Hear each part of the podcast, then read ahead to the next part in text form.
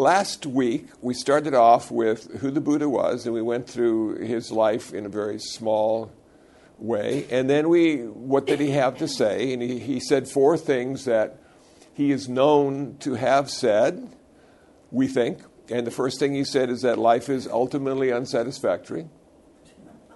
And, and you know, and when you're at a certain age, absolutely. And even if you're not at a certain age, even if you're living in South Central as a, compared to Palos Verdes, life might be unsatisfactory. But even if you live in Palos Verdes, life is unsatisfactory. And if you're a Republican or Democrat, life is unsatisfactory. You know, and it just goes on and on and on. And why is life unsatisfactory? Because we have desire, we want to cling and hold on to the, all the good stuff, and we want to get rid and push away of all the bad stuff. But unfortunately, we're born with original ignorance, not original sin, and we never figure out how to do it. We can't hold on to stuff because stuff is always changing. That is our dilemma. Everything changes all the time.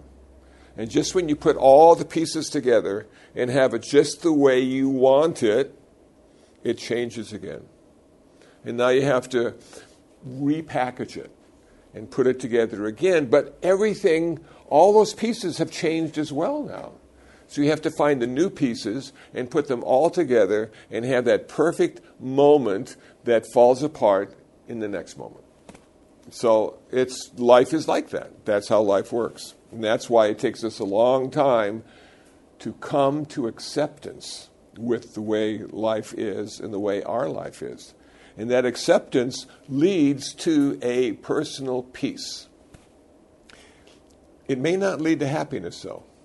And if you're looking for happiness, you might be disappointed.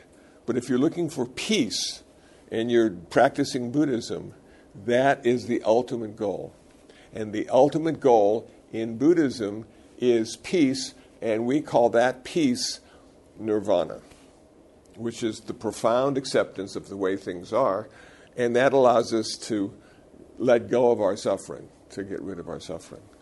So, desire, change, those are the two things that cause the unsatisfactoriness in our life. We have an answer, we have nirvana, and we have a path leading to ultimate peace, nirvana, and it's called the Eightfold Path right view, right intention, right speech, right action, right livelihood, right effort, right mindfulness, and right concentration. And it's all on Google. You don't have to write anything down, they got it for you. Okay. So last, last week I talked about right view, understanding the Four Noble Truths at a relative and ultimate level, and understanding how karma works in our life because that is our Savior, if you will. I'm hesitant in using that word. But karma, if we understand how speech, action, and thought works, we have much more control over our life than we did before. Because if we want to change our life, we need to speak in a skillful way we need to think in a skillful way, and we need to act in a skillful way. Okay, so that's right view. Now, right intention. There are a couple ways to understand intention in the Eightfold Path, but two of them I really like. One is the intention of simplicity, also known as the intention of renunciation. But people don't like that word, renunciation, because it means they have to give something up if they're practicing renunciation. But that's not necessarily the case. You don't necessarily have to give stuff up. You simply have to understand that things will be taken away. There you go. Huh? Yeah. Like walking. Yeah. Yeah? Jeez. Who would have thought that? So you're not renouncing walking. You're dealing with the fact that it's been taken away. Never in a million, million years did I ever think I'd end up in a wheelchair. There you go. I know. I know. Life is full of surprises, and most of them aren't good.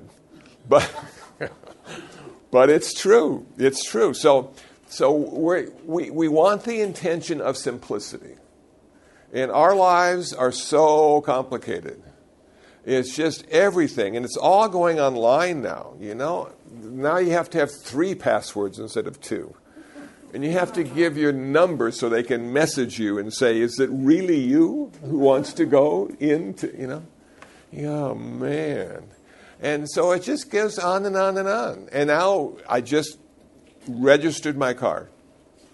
Okay, I've got a basic, simple car, you know, nothing special. It's ordinary. And, and I thought, you know, I'm going to, I shouldn't drive a fancy car. I shouldn't have a Lexus because it doesn't look right for the monk to drive a Lexus, you know? So I've got a Chevy.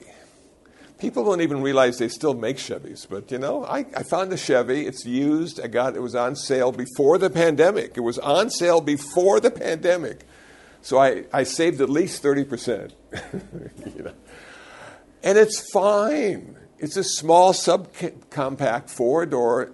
It's fine. It works great. So, got to register it every year, you know? They, they want money because you have a car. Do it online, they said. Do it online. Save paper. Save paper, they said. Okay. So I went online and filled out all the online forms. And in the mail, I got the envelope with the registration. And then it said, go online and fill it out again and pay your thing. Well, I'm thinking, I, I did this so I could save paper and ultimately save trees. And now I'm getting the envelope and I got to go online. And there you go. So it doesn't get simpler, it only gets more complicated. So we should strive to have less stuff, not because we're going to be an ascetic and only drink water and eat bread, but because if we have less stuff, there's less stuff to insure, there's less stuff to worry about, there's less stuff to clean. There's less stuff means a lot of more time for you, you know? And as we age and get into our senior wisdom years, we need more time to think about stuff. You know, I, every day I, I, feed the cats, and I feed the cats in the backyard, and I feed them in the front yard. Because when they get the food in the front yard, they think it's different food that they got in the backyard, and then they finish it up. You know? And so context is very important for cats, I've come to understand. But one of our houses at the center has a porch, and it has a rocking chair. And so I'll put the cat food down in the front yard, and I'll go on the porch and sit in the rocking chair and just rock back and forth. And I'll watch the cars drive by, and I'll watch the people walking their dogs walk by, and, and just the busy activity of the world. That eh, it's such a wonderful moment that shines much brighter than watching TV because it's real life. And in the old days, before we had computers and TVs and stereos, a lot of people would go on the porch and just sit and look at stuff. Or maybe even talk to each other. Come on, talk to each other? What's wrong with them? You know? So I do that every day, and that kind of simplicity I really enjoy. Though I'm on the internet every day too. It takes me two hours to post on Facebook. I have some really good posts, though, I have to say, my opinion. And people seem to like them. People seem to, I get more and more followers every day, and I'm going, I'm doing something right.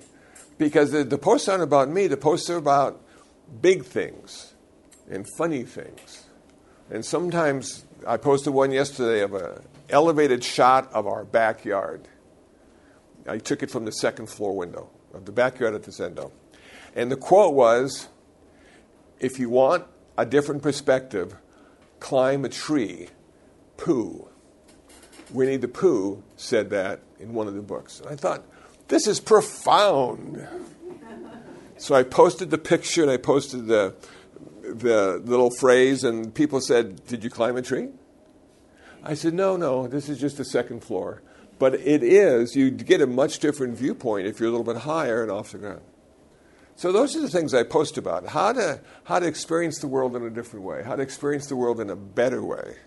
I used to post a lot of stuff about, you know, uh, other things that weren't very happy or peaceful, and, and now is not the time. Now people need to remember the good stuff because we have enough bad stuff all the time. And, and if you watch TV for any length of time and you watch the news for any length of time, you see it. It's just, oh, not, not good. It just reminds us how much work we need to do, really. If we want to have world peace, we got to start with inner peace. And most people don't even know how to do that. So, Buddhism is a good way to start understanding and working on your inner peace. And it is non theistic, which means you can be anything you want to be. Because Buddhism doesn't have a God to interfere with your supreme being. And a lot of people, you know what I'm saying? A lot of people have the supreme being, whatever it may be, whoever she or he may be, and they go to that being for safety and solitude, you know, and care. And Buddhism says that's fine. There's a place in the world for that too. I'm just teaching you two things, the Buddha said. I'm just concerned about two things. Those two things are why you suffer as a human being and how to end that suffering as a human being. That's what I'm concerned about. You know? And I thought to myself, that's what I want to know. I'll let all the gods in the world be up to somebody else. But I want to know about what it means to be a human being. Because that has fascinated me my whole life. Who was I at 15? Who was I at 30? Who was I at 50? How did I change? What did it all mean? Is it important? We all know how it ends, you know? And there you go. So do we should we do anything at all? Yeah, we should always do something. But it doesn't require a lot of thought sometimes. A lot of philosophical reflection. Sometimes just picking up the poop in the backyard is good enough. Because when you got cats, you got poop. And you know what? People hate cats because they poop. And I'm thinking, yeah, yeah, we could say the same about a whole lot of things. But that's life. That's how we deal with it. You know, we don't have to overthink poop. We just pick it up and put it in its proper receptacle. Taken care of until the next time.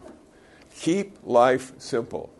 Okay? And then the second thing about right intention is non harming. Non harming. Kindness. Non harming. Because we harm people in a variety of ways. We can ignore them, we can put them down, we can feel that they're not as good as us. There's so many different ways to harm people and harm the environment and harm all the creatures that live here.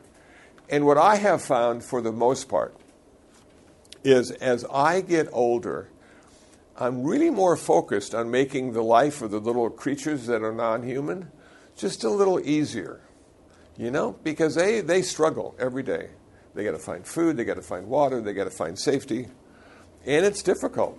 Even, even at our center, sometimes it's difficult for them because what happens? They poop.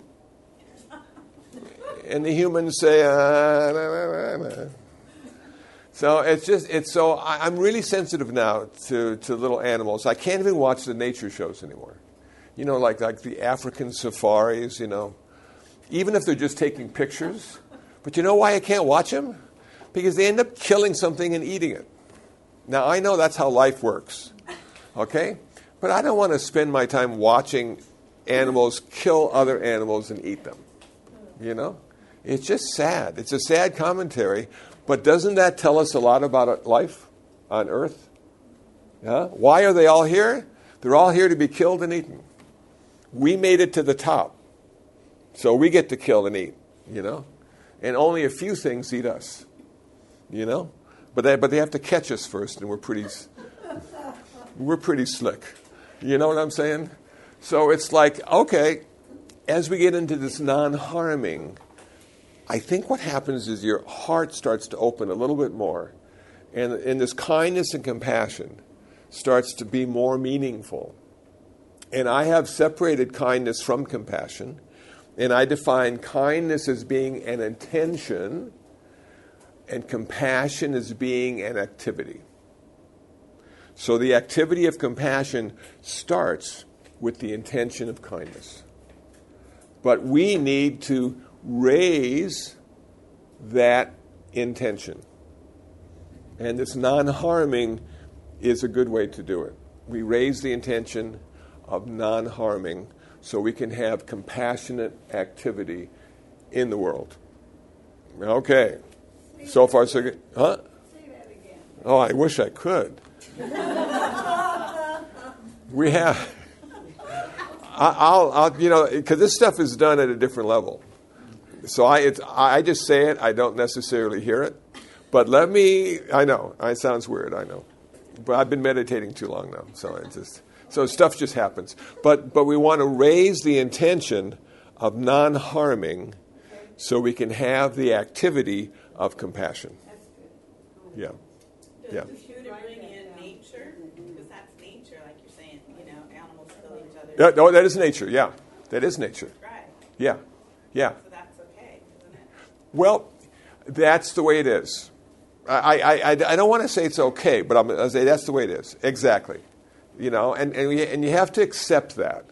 But if you can prevent some of the, the you know, the killing and the eating, eh, then that's a good thing. Now, I'll give you an example. There was a house across the street from the center a few years ago, and everybody was moving out. They had sold the house and moving out, and they had a pond in the back, and they had some little fish in the back pond. And they just left them there. And I said, Can I go and, and take the fish and put it into our pond? You know, because we have a pond in the backyard. And they said, Yeah, if you want to, but they're just little fish. I said, Yeah, I want to. so I went over and I got all the little fish that I could find, and I transported them over to our pond and and now they're not so little anymore. But that's that's what, I'm I'm talking about. That the humans have the ability, more so than any other animal on Earth, to make a difference. You know, because most animals are at a survival level, and so our job is to just get that survival level taken care of. You got food, you got water, you got transportation, you got a house, you got some clothing, you got all the survival stuff is pretty much taken care of. Now you can spend a little more time on the other stuff, like the compassionate stuff, like the making a difference in the world stuff, like trying to be a better person every day stuff. And, and that's what I think humans, that's where they shine the most. That, that this animal creature we call us has evolved because of ego. Because of ego, and that ego allows us to separate ourselves from everything else. So we can see the carnage, we can feel the pain of all the creatures on earth, which can drive us crazy as well because that's the nature. That's their nature. It'll never change. We can only save and help and reduce the suffering in our own small little personal way until we get a friend and then we got two until we get a community and then we might have thousands until we get a state and then we might have millions until we get a country we might have more than millions hundreds of millions and if all those people are working to reduce suffering and, and make the world a much more pleasant place to live, it will be worth it to have been born as a human being and go through the suffering and confusion and loss that we all go through every day and in our whole life. Does that make sense? Okay, I know it's. The ego is definitely the thing. The ego is definitely the thing. Now, quickly, and then I have to keep going with the Eightfold Path. But the ego someone much wiser than I am once said, the ego is a terrible master, but a wonderful servant. So, can we change our master into a servant? And that's where Buddhist meditation comes. It's the cultivation of mind. It's allowing ego not to go away, but to be used in a different way. not to be ridiculed or criticized, but to find the things that having an ego make possible in the world to reduce suffering. And, and ultimately, as Ram Dass, one of my favorite teachers, always used to say, our job in the beginning is to be somebody. We go to school, we have peer groups, we have careers, we have families.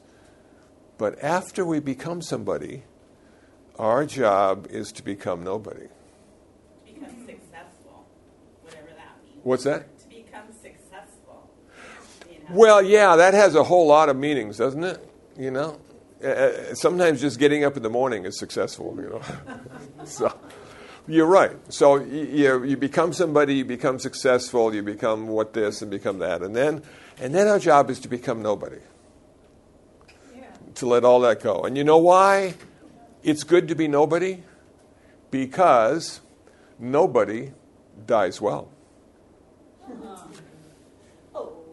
Oh, oh.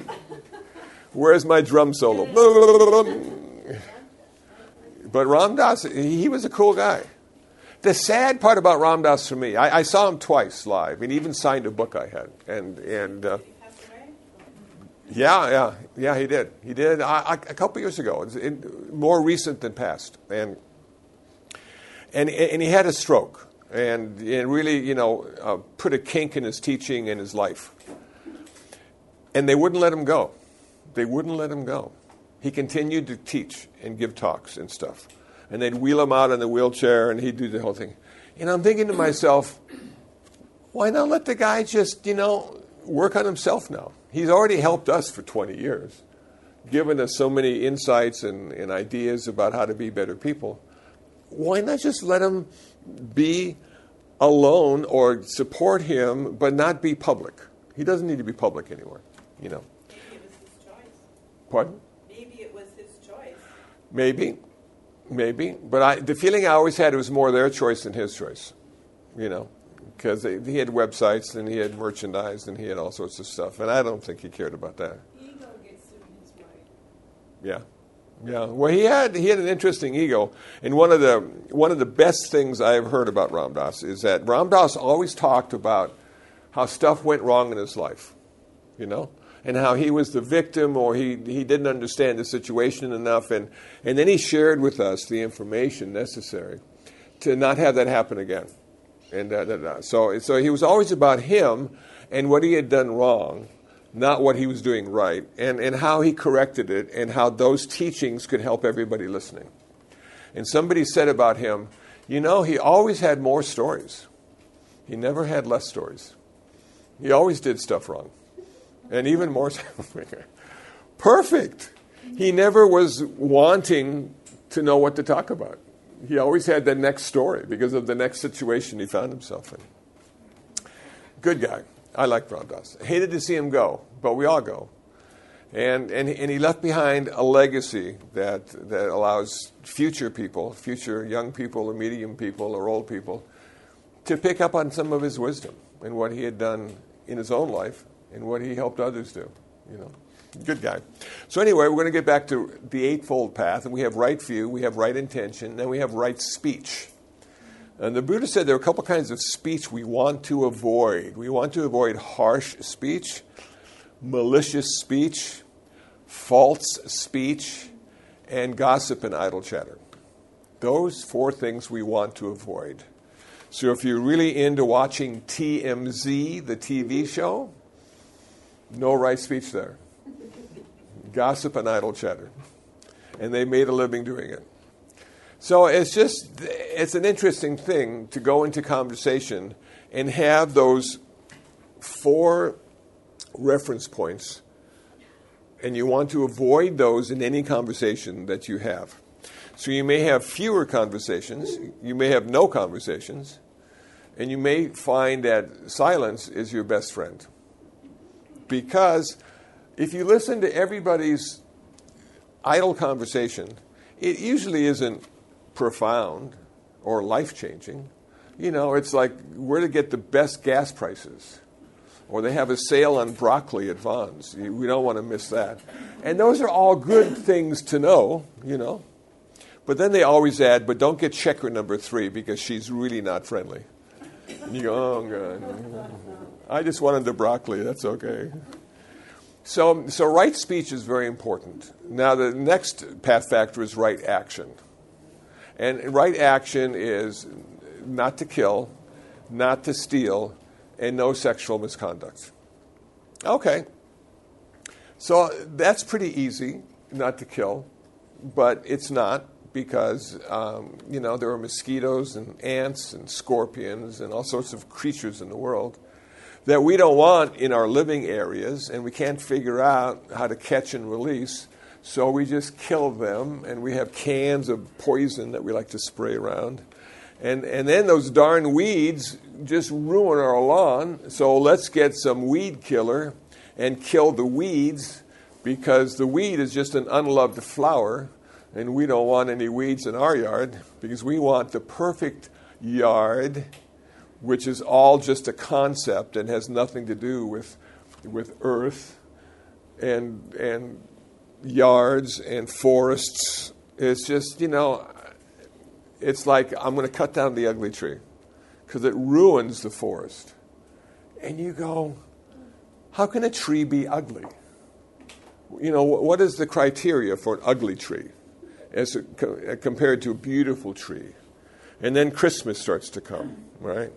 And they always cut down the best looking trees for the, for the square or the building or the department store.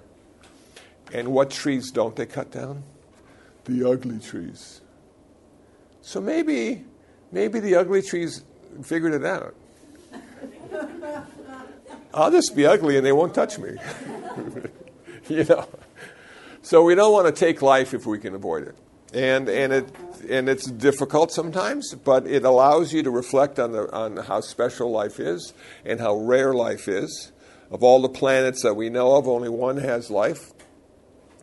And we're pretty full right now. We're coming to, you know, the place where we have pretty much all the life we need, human and otherwise. Uh, but of course, that doesn't stop us from having more. But how rare it is to be born. I, I never thought about this until I read the Zen thing. What was your original face before you were born? And I thought, what an odd thing to ask. But those Zen people are like that. They ask odd things. And I thought to myself, I don't know what my original face was. I don't even know if I had a face. And then I thought to myself, how long was it before I was here? Before I showed up in 1949 on April 3rd, where was I residing? You know, and they go, wow, that's a trip. Start thinking about that. And coming from a Lutheran background, we didn't have reincarnation or rebirth. So apparently, I didn't exist at all in any way. And then it took the love of two people and the lust of two people to invite me to the planet. And I made it. And then I have to leave. And then where do I go then? And it seemed okay before I was here. I guess it'll be okay after I'm not here. Everything seems to be fine on those ends. But then I found Buddhism, and Buddhism says, no, man, you've always been here in some form or another. You just kept getting reborn as stuff. You know, maybe a piece of dust, maybe a, a chicken, you know, you know, maybe a you know a human if you're lucky enough, you know, and then you got to go to heaven occasionally, Buddhist heaven. But Buddhist heaven isn't forever. It's really disappointing to people because they think you know, I finally made it. All the karma that I accumulated over my lifetime, all the good stuff I did, I got all this karma account, and I'm going to spend it, man. I'm going to go to heaven and just have a great time. And it just drains your karma account. And at the end of your heaven life, you got no more karma to keep you there. So you have to leave heaven. And maybe go back as a human, you know, and, and get more karma so you can go back to heaven. But then you find out, but that's not the ultimate goal in Buddhism.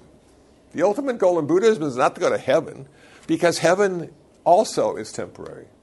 The ultimate goal in Buddhism is to go to nirvana, which is unborn and undying. Now, I don't know what that means. I can't tell you. Intellectually, it short circuits everything in my head. Undying and unborn, you know? But it seems to me to indicate that there's a place I can go and exist without being born. Wow! Because everything I know of on this planet was born. Even the mountains had a first start, had a first cause. Even the mountains. But they had to die and turn back into sand eventually, too. But this is like, no, you don't have to be born ever again if you achieve nirvana, which is not a big selling point because it sounds like, well, what do you do if you're not born? But apparently, it's a pretty pleasant experience because you don't have to suffer.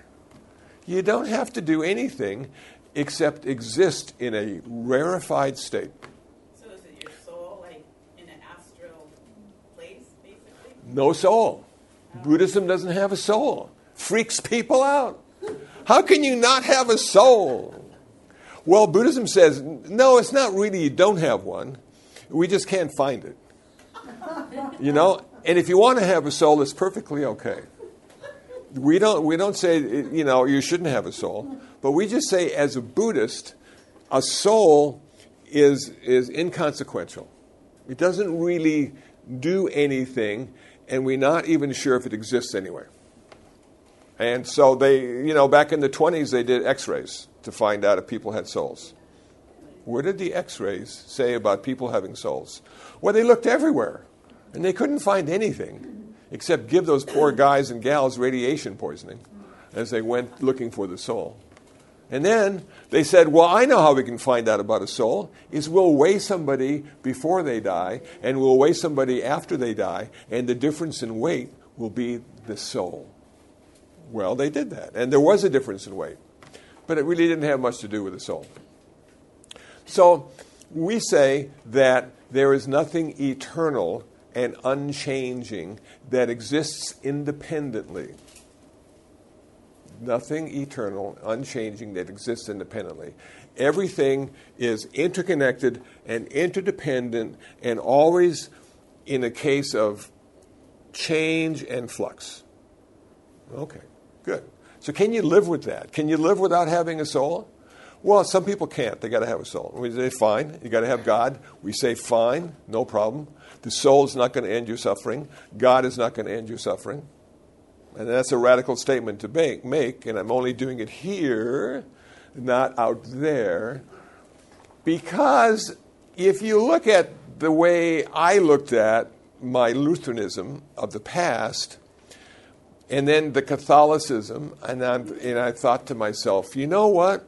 His only begotten son ended up on a cross.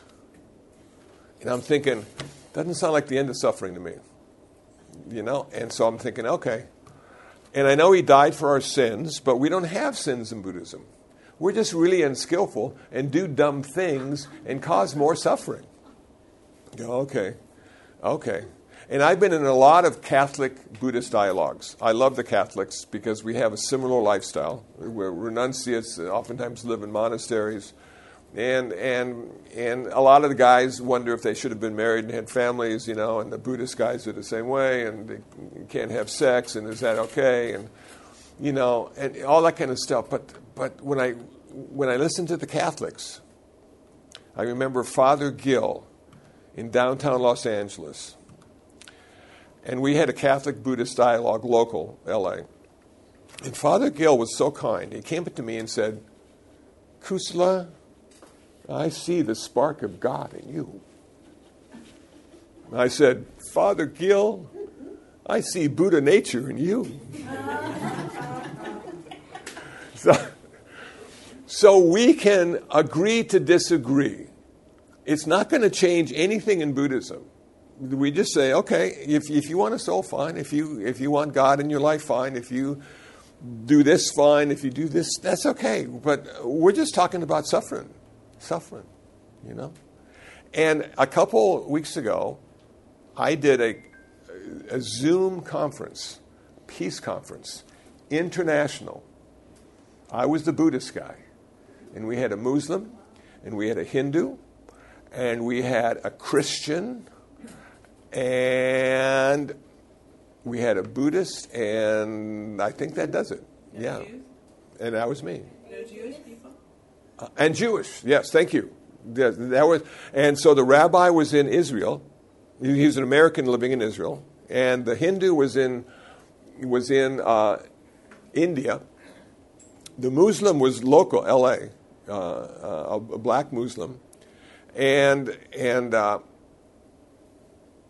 oh yeah, and oh, and the Christian was a woman in England, the UK, and we're all on Zoom. We all have faces. Do you have an atheist? Well, it was me. I, I was I was the I was the non-theist. I, I, I, I, they were very bold to invite me because everybody else believed in some god of one way or another, and then uh, there I am, the non-theist, and they they introduced me as the non-theist, just to let people know that they probably wouldn't hear from me what they heard from the other people, and and so it went well. We had we had four questions, and we had two minutes to answer each question. Four questions in eight minutes. You got to be pretty clever to answer a very complicated question in two minutes. and, and in a minute and a half, they give you a, a signal that you only have 30 seconds more to go. Okay, so it, it went pretty well. Then we had the 22nd generation cousin of Rumi. Ooh. Everybody goes, ooh. Can you imagine the burden she carries with herself? Being part of the Rumi family, even so far apart, that do you ever just talk about dumb stuff? Probably not. They probably feel insulted. You know? She's talking about a sitcom on TV. How could she's a cousin of Rumi? She needs to speak good stuff so our life is better. And and she talked and you know, she tried to be profound, which is good. I mean, she had a lot to live up to. And everybody went, ooh. And then they went, oh man, poor thing. I, I felt sorry for her. I'm glad nobody knows my parents, you know? I, I, can just be me and it's okay, you know? So, but we were talking about peace, and, and I was the guy that brought up inner peace, which was quite a concept. Because what I came to understand about peace is it's interwoven with political perspectives for a lot of people. And that if you want to have peace, you got to go out and fight for it. And it might even require you to go to war and kill a lot of people, but you realize the end result will be peace. I'm thinking to myself, what the hell? You know? But I couldn't say anything because we only had two minutes, and so I just listened, and I'm going, okay. So I was really happy that Thich Nhat Hanh and the Dalai Lama and a lot of other cool people said, world peace begins with inner peace. And I thought, how profound was that? So all we have to do is find our inner peace. Cool. So we don't want to take life, back to the Eightfold Path. We don't want to take life. We don't want to take what is not given. We don't want to steal stuff because people think they own stuff, but they don't. They just think they do. You know, and then people not to have sexual misconduct. You know? So, you know, and that that's really difficult because the laws have helped us define what sexual misconduct is. And, and so we have to go by those laws. But does that cover all the sexual misconduct? You know? Or is that just social sexual misconduct? You know? And so in Buddhism, we have something like, well, we don't want to have sex with children because they're being supported by their parents. And, and, and we don't want to have sex with people against their will. What a concept that is. You know? And, and so Buddhism went in, in a little different way, in a little more personal way, and in a little more disciplined way. Because sexual misconduct, again, starts with the person, not the society. The society may have something to do with the person's view of sex, but, but we need to be cautious we need to be careful. And, and, and ultimately, uh, if you want to avoid all sexual misconduct, celibacy, you know? And then you can really view sexual conduct in a, in a unique way, you know? And you can see sometimes how stupid it is, you know? And how it's only designed for one thing to have more. And now most of our cats are fixed, thank God. But you know, the, the, spring is here and the nights are warm and, and, the cats are looking around for friends, and you go, oh man. But you know what? The humans are doing the same thing. So we just have a more complicated way to do it. And so sexual misconduct is really important, and that's why the Buddha brought it up, because I think, in a way, because he was married at one time. Before he was the Buddha, he was Siddhartha Gautama, and he had a child. So, so he sort of understood how the family unit worked and how important it was to keep it together and not ruin it. Okay, right view, right intention, right speech, right action, right livelihood. Can we find a job or a way to survive that reduces suffering rather than increases suffering? And and this is a tough one because you know it's hard to survive. It's expensive. Uh, it's not always easy, and and uh, and sometimes opportunities will pop up unexpectedly that will give us a great amount of money and prestige, but may increase suffering as well. And, and is it okay not to choose to do that and maybe choose that something pays less and, and yet benefits society more? You know? Like uh, Jonas Salk, uh, Salk uh, with the um, polio vaccine. That's the guy. You know, he did not patent that polio vaccine because he wanted everybody to be able to afford it. Now that just blows my mind because I'm sure all the people that got you know the pandemic vaccines, you know, I'm sure there's some patents out there and that stuff. But Jonas Salk didn't do it. He wanted everybody to do that. How about being a garbage man, picking up the garbage, five in the morning? Does that reduce suffering? Yeah, it does. Is it a job most people would want? Probably not. Probably not. Does it pay really well? Probably not. But when all is said and done, it benefits the community in a special way. You know, doctors, nurses, lawyers sometimes. Just kidding. You know, it's just so there are ways that we can look at what we do and, and, and sort of say, okay, is this reducing suffering or increasing suffering, as far as I know? And, and if we can pick one that reduces suffering, that would be the best livelihood of all. Question? No? Okay. No, but I think every livelihood would be able to take you there. You can do your job in a way that reduces suffering. Maybe. Maybe. How about selling drugs? well, it depends. My brother sold drugs. he sold the cancer drugs and things like that. There you go. There, there are good drugs, aren't they? Mm-hmm. And there are bad drugs. And, and so, can you choose to only sell the good ones? That, you know, I mean, these are really interesting personal issues that we all need to go through. And, and bottom line is, we need to survive. You know, so sometimes we have to do something that maybe we don't want to do for a while, that isn't the most skillful, in order to get over that little hump in the road, so we can continue working in a better way in the future. Anyway, so the Buddhist path calls us to reflect on certain aspects of our life and evaluate them and sort of see how we're doing. And if we live long enough, we have all these different segments of the story. You know, we have chapter one and chapter two and chapter three and chapter four. And then eventually we get to the epilogue, you know. You go, oh, okay. So I, at 30, I was doing pretty good. And at 40, maybe not so good. But 50, I really shined. And then at 60, well, started to go downhill a little bit, you know, and wanted this and didn't get that, and da da da. And, and so it's interesting and important to take the time and find the time to reflect on what it means to be you.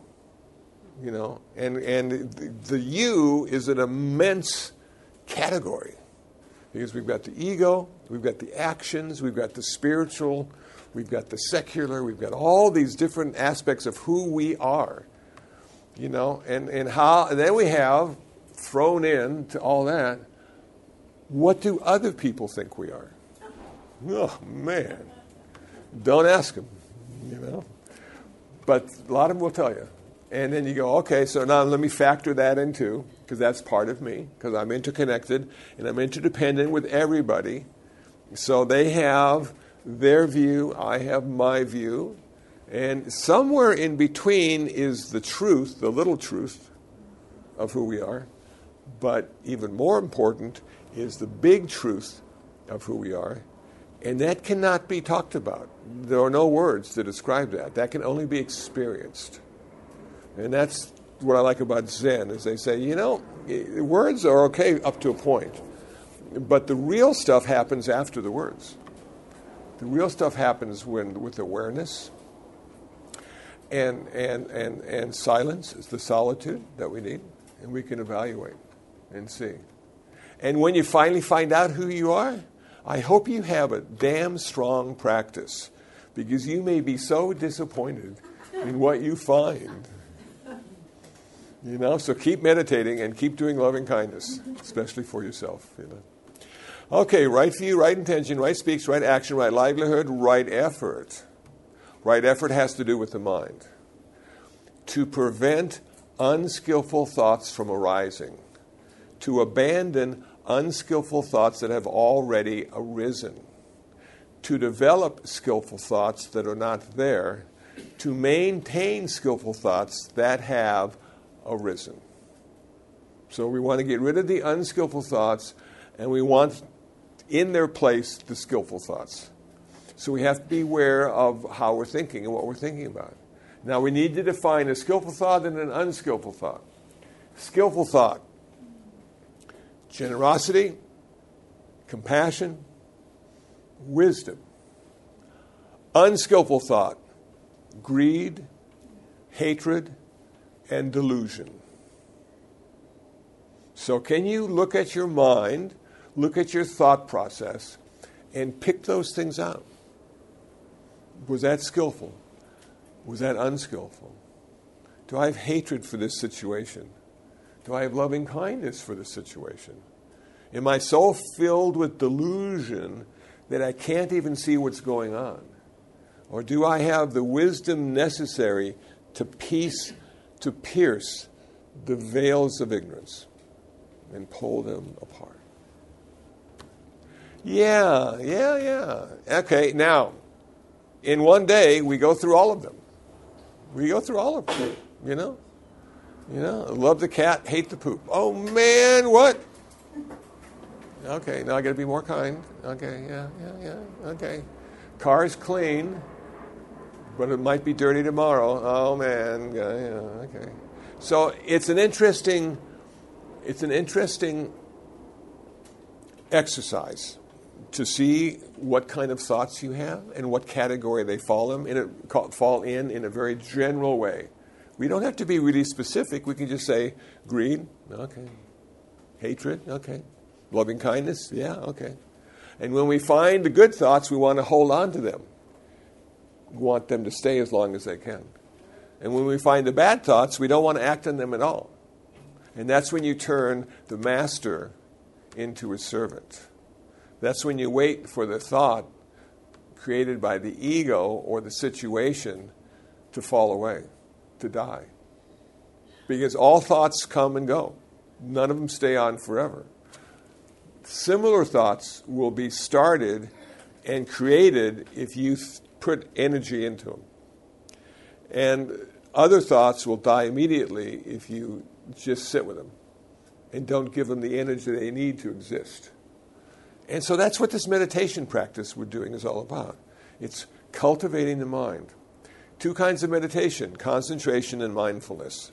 So, right view, right intention, right speech, right action, right livelihood, right effort, Right mindfulness and right concentration. So, right mindfulness, we have four kinds of mindfulness meditation mindfulness on the mind, mindfulness on mental objects, mindfulness on sensation, and mindfulness of the body. So, I'm going to talk a little bit about sensation because that's the simplest one to talk about. So, the Buddha said we have three kinds of sensation we have pleasant, we have unpleasant, and we have neutral. Usually, the neutral sensations don't get our attention. So we have pleasant and unpleasant. And the idea could be to sit in meditation posture and bring your attention to the tip, to the top of your head, and scan through your whole body to the tip of your toes. And then back up again and go down. And what you're looking for is a sensation, and you want to label it pleasant or unpleasant. Okay, so you've been sitting for 20 minutes, your awareness goes to your knee, and you think you'll never walk again. Okay, so unpleasant sensation. You just keep that in mind. You found an unpleasant sensation, and now you continue, and you might find more unpleasant sensations until you meditate long enough where the pleasant ones start to arise too, because there are plenty of pleasant sensations as well. Now, after finding all these sensations, you go into a deep state of reflection on the three aspects of Buddhist wisdom. They are impermanence, suffering, and not self. Those are the three, three aspects of Buddhist wisdom impermanence, suffering, and not self. Now you look at that first group of sensations that you found, and you say to yourself, Are all these impermanent? And you have to come to the conclusion that yes, they are. That they seem to get really intense for a while, and then they sort of fall away, and then they seem to almost disappear, and then they would come back, and then they go away, and you go, yeah, everything, all the sensations are impermanent. None of them stay the same very long at all. And then you would look at the world around you, and you would say to yourself, is everything in the world impermanent? Is there anything that's unchanging? And you go, no, no, pretty much everything changes all the time. You know, even the mountains change given enough years. And personalities change and thoughts change all the time. So, yeah, and cars, you know, cars come and go. And, yep, I, I think that first aspect of Buddhist wisdom is, is right. That everything inside and outside is in a constant state of flux and change.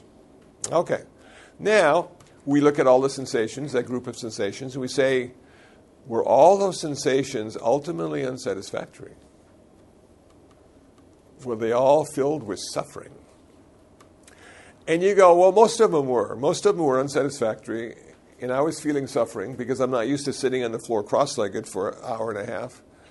And uh, but now and then there was a pleasant sensation. Ah, and that was fun, and I tried to hold on to that as long as I could, but that too went away. And you went to back to your rumination, your reflection, and you would say to yourself, Does every sensation end up being unsatisfactory? And the answer is yes, because every sensation is impermanent and changes. So all the pleasant ones become unsatisfactory because of change. And then you look at your life and your experience in the world and you say, are all these sensations in the world ultimately unsatisfactory? And you, you factor in impermanence and you go, yeah, they do. Even the good ones. I find that good restaurant and I just really like the food and the service. And then two years later, after the pandemic, it's not open any longer. And I go, oh man, you know. So, so yeah, you, you come to that place in your practice where you say, ultimately, everything's unsatisfactory. So don't get attached. Don't get attached. Okay. Same can be said for impermanence as well. Don't get attached. Third, does, did any of these sensations have an original essence? Independent. We would say ego or self or personality. But you would look at them, the, the group of sensations, you say, you know, none of them existed independently. They were all caused by other things. And all those other things in combination created the idea of entity and one. that I had the one knee that was really hurting. But it wasn't one knee, it was a variety of sensations that came together that created the one. Now, one is really a difficult concept to work with because we like to think of one as being the best, the best one. And if you remember the Matrix with Neo, he was the one. Up until the Jewish tradition, there wasn't one God. There was a hierarchy of gods. There were many gods that came together. But now we have the one God, the best God. And we have the one personality that we would love to meet and hang out with because they are the one. Okay, the one. It really drives you crazy sometimes because if you go to an interreligious gathering, what comes up automatically? We're all one. No, we're not. We're all different, connected. We're all connected. We're not one. If you say we're all one, we lose our individuality. I want to be an individual in community. I want to be separate and connected because that's how I can get the best work done. And then when I realize that I'm connected, I can help everybody, or I can suggest something, or they can look at me, and maybe it'll affect them, but I can never affect the one. I can only affect parts of the one. The Dalai Lama said if you want peace, change the conditions. Peace is made of conditions. There's no one peace. It's a multitude of things that have come together in a very unique way that causes us to have peace. And as soon as those things start changing because of impermanence, the peace goes away or it's not the same. Okay, so the one is really a hard concept to understand, but we apply it to the world and we and to ourselves. And we say, is there just one of me? And you look at all the generations you've lived, if you're lucky enough to have lived all those generations, you go, no, no, I've been different in every 10 years, I get different. You know, and I, some of the 10 years were pretty good. Some of them I just had a memorial service for because I wanted to get rid of those. You know, but yeah, okay, I, I wasn't the same. There's no, there's nothing that seems to transmigrate from one decade to the next. There's no unchanging quality. There's nothing that seems to be the same I have always been different in mind and body in every decade. And I have memories of how I used to be, but those are fragmented. Those are things that I've edited. And I've sometimes chosen the worst parts, and sometimes I've chosen the best parts. But I look at that as parts of life that I have lived and either considered to be a good life or a bad life because I'm editing them as how I remember them. Okay, and does anyone die? No one dies. No one dies. Okay. So who's going to die? All of me. Except in Buddhism, the one thing that doesn't die, the one thing that continues lifetime to lifetime, not the soul. Karmic energy migrates lifetime to lifetime. And depending on this lifetime and all the others that you've lived that you can't remember if you're a Buddhist, that karmic energy allows you to start your next lifetime. And even more important than that, the last thought of this lifetime is the first thought of the next lifetime. So it requires us to have a good last thought. Don't watch TV. Don't hate anybody. Don't feel like a victim. Don't have a bad last thought, which is so hard to do because we don't think we're the thinking. You see, we think, well, it's just thinking, thinking, and da da da. But to understand that it's just thinking and not you takes a lot of meditation or spiritual practice. And once you realize that you have some control over the thinking, was that part of the uh, right effort?